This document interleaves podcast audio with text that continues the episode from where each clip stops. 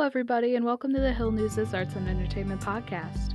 My name is Hannah. I'm a managing editor turned digital helper this semester as I decided to stay home this fall. I hope everybody on campus is doing well and keeping safe.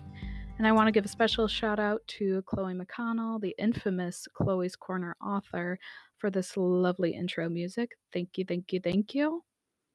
So, with this being an arts and entertainment podcast, it can change and evolve as I continue on with it.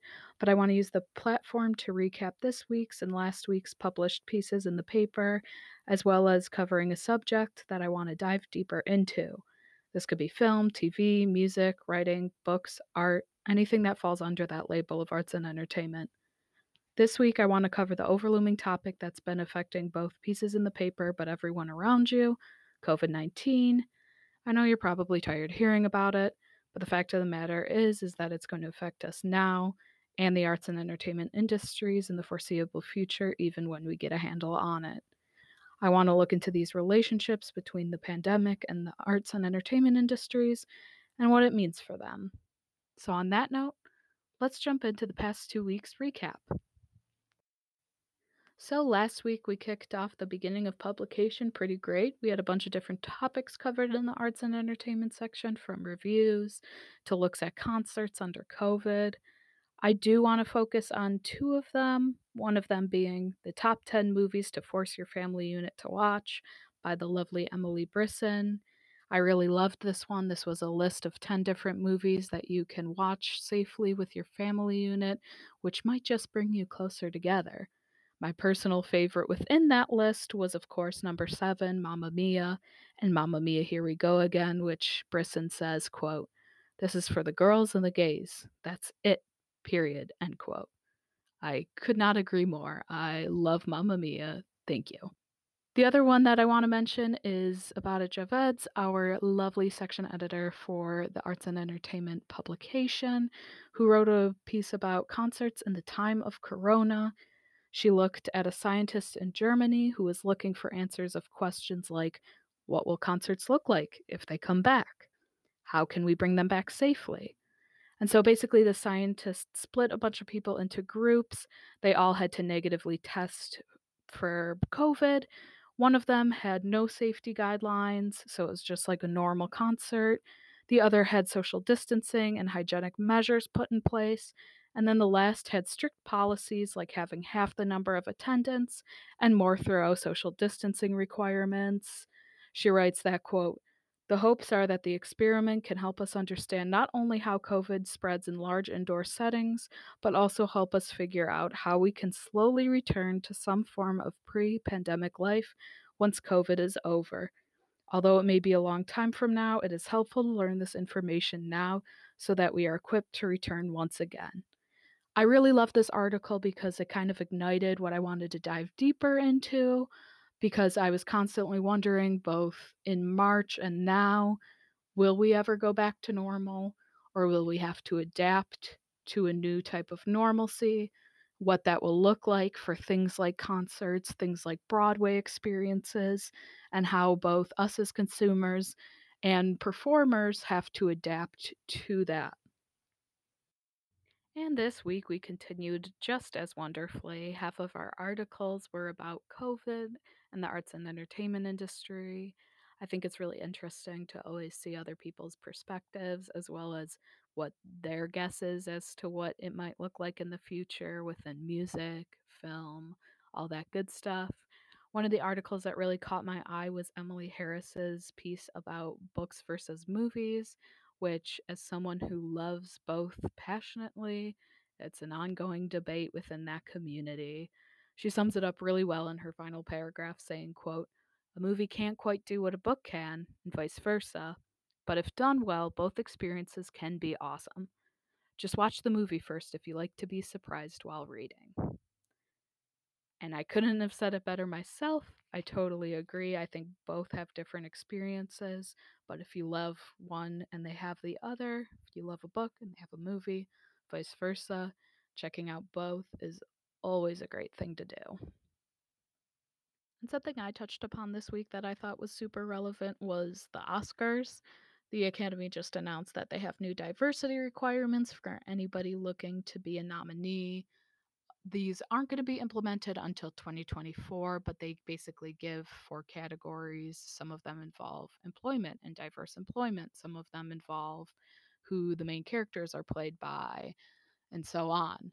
And so, films, if they want to become nominees for the Oscars, have to fulfill two out of the four categories.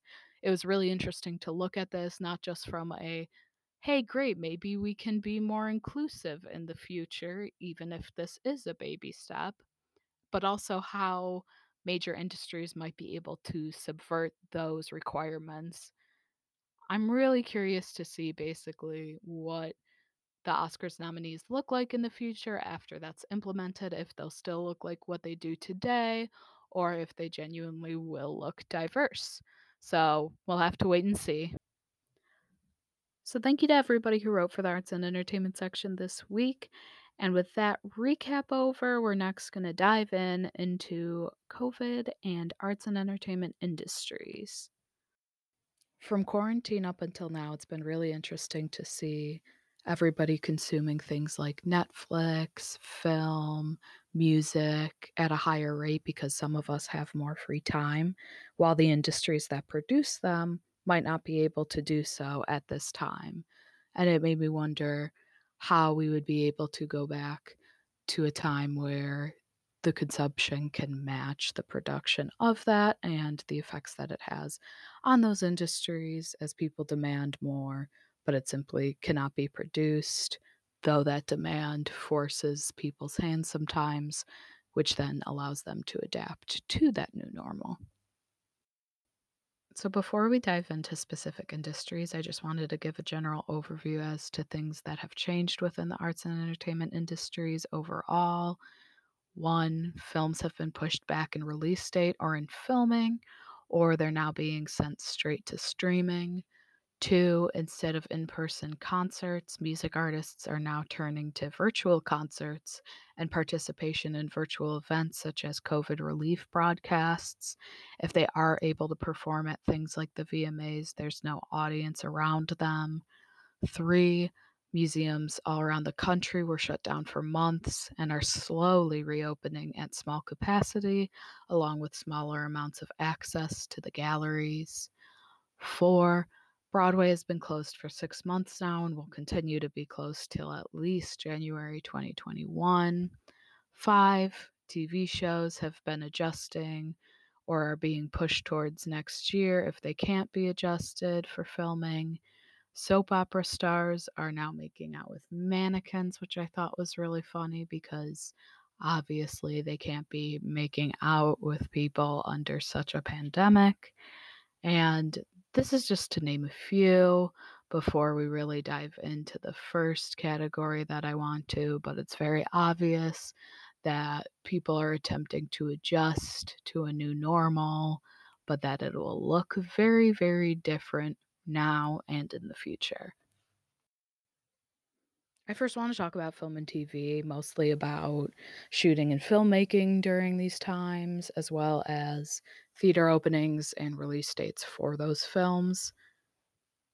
So, first off, if we want to look at filmmaking and the shooting of film and TV, it's been really interesting to see different approaches as to how to do that under different safety precautions groups like Blumhouse Productions have created a bubble that's similar to the NBA, where actors and film crew quarantined separately in the weeks leading up to production, and then they get tested every week or so. This does seem to be working. They're continuing on with what they need to do and with all of their film production. But we've also seen people not do so well like in the production of Batman, where Robert Pattinson just recently tested positive for COVID. And that's the big consequence of not taking those precautions seriously because once one person tests positive, the entire production itself needs to shut down, which then pushes back both release date and possibly in some cases the budget. The production company didn't disclose that they were following different precautions like the Blumhouse Productions did. and that it hasn't been proven that they did not follow the above precautions. But that was filmed in the UK, and so it's very obvious that globally all of these things need to be taken seriously if they want a chance of continuing on a normal production timeline. Another aspect of film that's going to be heavily affected by COVID 19 is theaters, theater reopening, and the box office.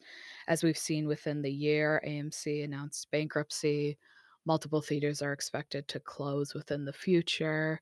Unfortunately, especially smaller theaters that might be more locally owned. Regal has been slowly announcing different safety precautions that they've been taking, such as only allowing half theater capacity, putting seats between groups of people, along with sanitation periods between showings, which is honestly the great way to go. I wish they would do that anyways. Um, but we also need to ask if this is still enough money to keep those theaters afloat and what the future of film might look like. Obviously, there is a large amount of people dedicated to going and looking and seeing those films in the theater to have that experience. I know that there's certain films I prefer to go and see on the big screen, but at the same time, will the box office allow for that or will the way that they've been doing it now, where they send things straight to streaming, provide enough revenue for those films? Uh, we saw that in Mulan this past week, where Disney released it for $30 on their streaming service, but at the same time, they also announced that it would be free in December. And so, releasing these digitally, will that counteract the lack of theaters open? Or will it make it easier to pirate and rip these movies off so that they're not creating as much money? And then they'll be forced to go back to the theaters as they reopen, which might then mean that more production dates and more release dates are pushed into the later end of the year when it can be guaranteed more people can go and see them. And then there's some movies that are just completely put into the unknown. They've been pushed back from their original release date, but there's no announcement as to when they even may possibly be released. Films like Saint Maud, Green Knight, most notably Black Widow, which I feel they keep pushing back and back and probably won't release until people can go back to the theaters. That being said, with very few releases this year, there might be one singular silver lining keeping me afloat within the film world right now, which is that if the Oscars still decide to put on their award ceremony for this year, there is a very good chance that Sonic the Hedgehog could win Best Picture. Am I saying that this will solve all of my problems? No but it would definitely be a profound step forward. Next, I want to jump into music and Broadway. As I had mentioned in Ibby's article, the future of concerts is really unpredictable right now because they're such tight and packed spaces. Some countries have attempted drive-in concerts where people remain in their cars while they watch. Others have created open areas with socially distanced mats where people could set up chairs and bring drinks, which I love this idea. It feels very calm, but a good opportunity to enjoy the people that you're with and the concert itself instead of being in a sweaty mosh pit with beer accidentally spilled on you. Sounds lovely. But we've also seen people who have ignored quarantine and these social distancing guidelines with no precautions put in place. Groups like Chainsmokers and Smash Mouth, out of anybody, have been the people who were, I guess, worth breaking those social distancing codes. And I just want to know like, was it worth it? Was it worth it? Was it a really good concert? Was it worth it? Um, but in the future, uh, many concerts are going to be postponed until 2021. Publications like Variety suggest no concerts will be able to happen until 2022.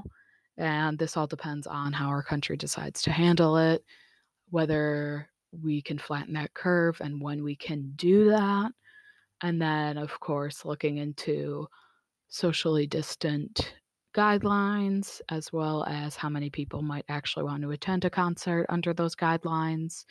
We probably won't see a normalized concert experience, unfortunately, for a very long time. And then, as I mentioned earlier, Broadway is now closed until January 2021. Many members of Broadway in different productions, from performers to lighting crew to stage managers, have spoken up as to what it is like to be an arts worker during the pandemic, both financially and mentally. Performance was often an outlet for many of them. And again, as we've seen for music and Broadway and that industry as a whole, it's really unpredictable right now, whereas film can be released and streamed. It's not so easy to do so with things like concerts and Broadway productions, of course. On that note, I do want to give a little exposure to the Artists Relief Fund. If you feel passionately about the arts and want to support them and their workers so that they can continue on with their art, it is a good fund to donate to if you have the ability to do so. They've been helping a lot with grants so people can continue their projects as well as keeping everybody involved in such productions and the music industry as a whole afloat both before and during the pandemic. Next up, I just want to touch on museums because I love museums a lot. They have obviously had to shut down throughout quarantine and lost a lot of their funding from ticket revenue, and so they heavily relied on donations. On March 25th, a $2 trillion relief package was given by the government. $75 million went to the National Endowments for the Arts, $50 million went to the Institute of Library and Museum Sciences, and $7.5 million went to the Smithsonian. This is all great, of course, but that money went directly to that National Endowment of Arts, who then had to work separating on who deserves that money and under a $100 million for six months, I think it is now, is not a lot to span the entire country and everyone who is considered arts or arts and entertainment. You can't support both building costs and the people involved in arts with that money. So a lot of it went to being able to keep the museums open, but not necessarily being able to support those who work within them. And then we've seen institutions like the Met have a scare of not being able to survive, which did not bode well for smaller museums, and we see that now.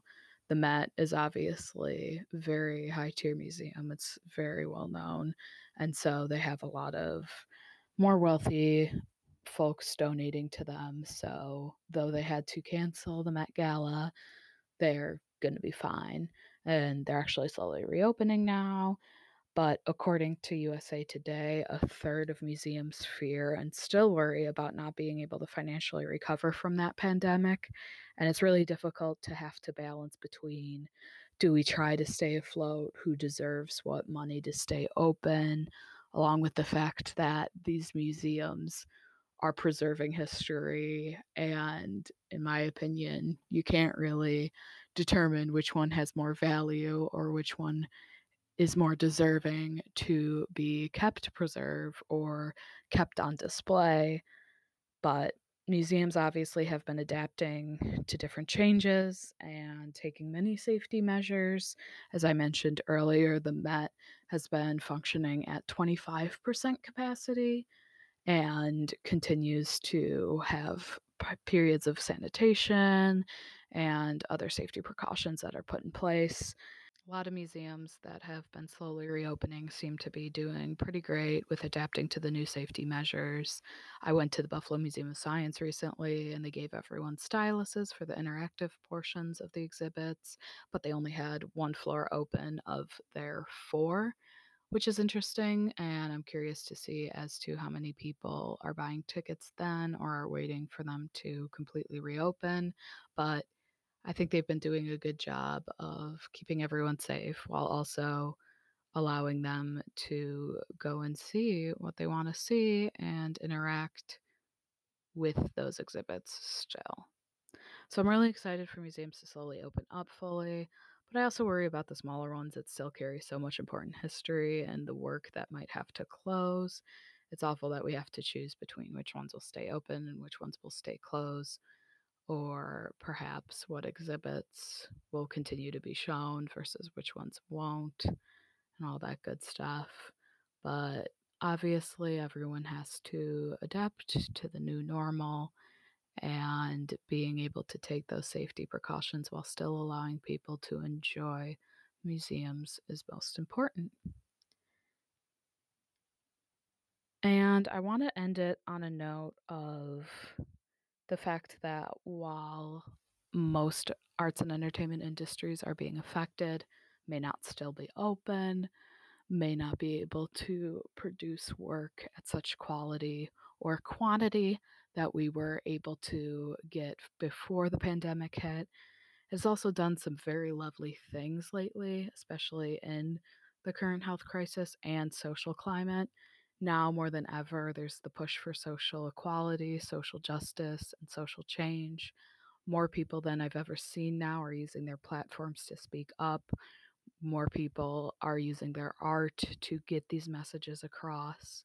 And these are in many, many accessible forms. Art has always been a, an accessible way to get different messages across for anybody who is willing to look at them. And I think that's the beauty in art and entertainment is its ability to elicit such empathy, something we so desperately need right now. And we've seen the arts suffer and struggle during this pandemic, but I feel like I'm constantly reminded as to why it's so important. You have to use your art, use your words, and use your visuals for good. It's our generation's task to make sure that the future is equitable and sustainable for everyone here. And on that note, that wraps up this episode of the podcast. I hope everybody has a lovely week, and I will talk to you guys again very soon.